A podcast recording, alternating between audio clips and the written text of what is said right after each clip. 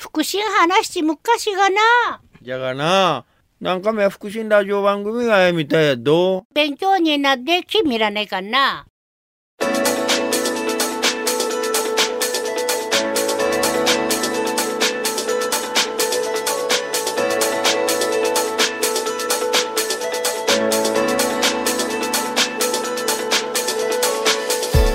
こんにちは今日から始まりました新番組福祉のラジオ。番組をお送りするのは MBC タレントの川原田優香です。この番組は昨年の11月に行われました新番組グランプリにて僭越ながら優勝し誕生した番組です。本当に皆さんからの温かい一票そしてメッセージありがとうございました。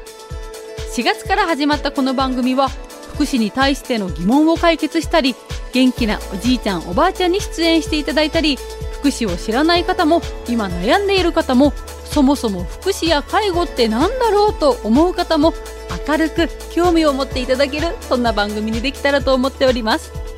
また私自身大学で介護を勉強し今でもタレント活動をしながら特別養護老人ホームで働いています。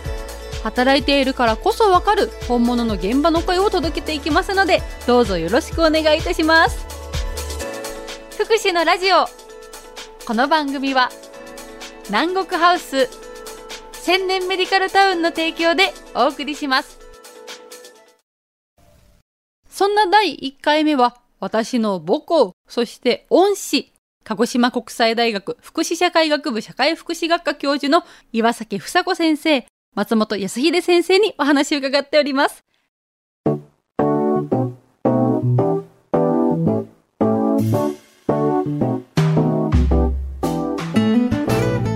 はよろしくお願いしますよろしくお願いします。よろしくお願いします。4年ぶりとかですかねそうですね昔は小さかったのにこんなに大きくなっちゃって。身長は変わらないあ変わらなかったですかね。すいません。まず一番最初にお聞きしたいこと福祉って何だと思いますか先生？ズバリお答えします。福祉の福が普段の苦が暮らしを死がわかりますね。幸せにすることです。そんな感じで合ってますか岩崎先生そうですね。バッチリだと思います。あの例えばその暮らしに欠かせない空気とか電気、それから水道ガスと同じようなライフラインと同じような存在だと私は思ってます。今の日本だったり鹿児島の福祉の現状とかどうだと思いますか先生？まあ皆さんご存知の通りですね。日本はあの超少子高齢社会ですね。高齢化率が、えー、と令和3年度で全国28.9%ですかね。要は3.5人に1人が高齢者ということでその内訳は2.5人で1人を支えているというそういう、えー計算ですよね。2.5人に1人か。でその支え手の2.5人もですね昨日生まれた親と生まれた赤ちゃんも含まれてのことですあのこれは日本の現状ですけれども鹿児島県に移すと高齢化率が33.1%ということなので、3人に1人が65歳以上の高齢者の方っていうことになりますのでちょうどあの騎馬戦をする 感じですね。騎馬戦か。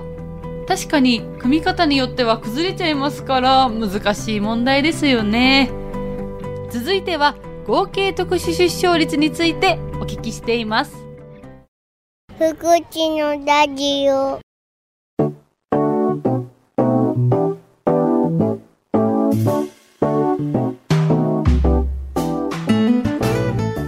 合計特殊出生率っていうのがあるんですけれども、これはあの15歳から49歳までのあの女性の1人当たりの生涯出産人数の指数なんですけれどもこれがあの令和4年はもうすでに1.3を割り込んでいるという状況です。これがあの令和2年のデータですけれども全国が1.33で本県はちょっと上がるんですけどね1.61というふうになってます。人口維持に必要とされるその合計特殊出生率っていうのは2.07ないと維持できないということなんですね。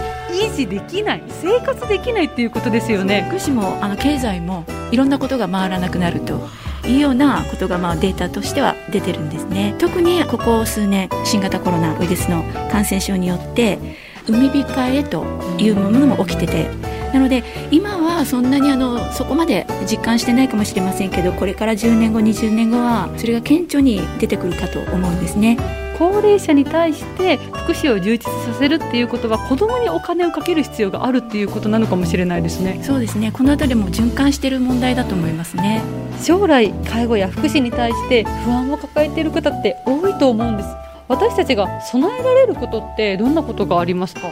私たち一人一人がですね我がこととして捉えていく必要があると思ってますそれから支援が必要な時に SOS を出せるようなそういうコミュニティであってほしいなっていうふうにも思いますしそしてそのコミュニティも出せない人をキャッチできるようなそういうあのコミュニティ地域づくりをこれからどんどんやっぱりねしていかないといけないのかなというふうに思います。それが私たちがこの国際大学で学ぶ社会福祉士がきっと気づいてくださると思うんですよ。でそこで支援につなげてくださいますもんね。そうですね。あの実はですね社会福祉士という仕事はですね鹿児島にはもうなくてはならない仕事なんです。なぜなら薩摩の仕事だからですね。どどういうことでしょうか？これはですね薩摩の「さ」は支えるなんです「つ」はつなげる。そして「ま」は守るなんですね。ですから薩摩の仕事なんです。なるほど福祉って本当に分野様々で広いですよね。そうですね。あの生活のことですからやはりあの実は生まれる前からも含まれてますしでずっと人生があって亡くなる。その後も含めて福祉っていうのは本当に守備範囲が広いです。いや先生の話本当に勉強になりました。こう改めて原点に帰った福祉のラジオを頑張ろうというそんな気持ちになりました福祉のラジオを聞いて皆さんの生活のヒントになったらいいなって思います。はいそうですね。あの福祉イコール幸せですから福祉のラジオは幸せのラジオだと思います。いいですね。嬉しいですね。福祉を身近に感じてですね幸せの輪をつながるそういう番組になってほしいですね。応援よろしくお願いします。はい頑張れ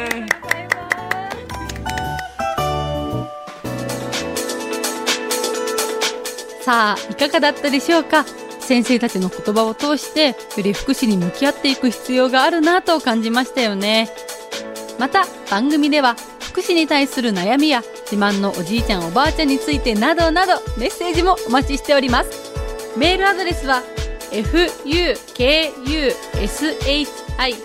福祉アットマーク mbc.co.jp 福祉アットマーク mbc.co.jp です。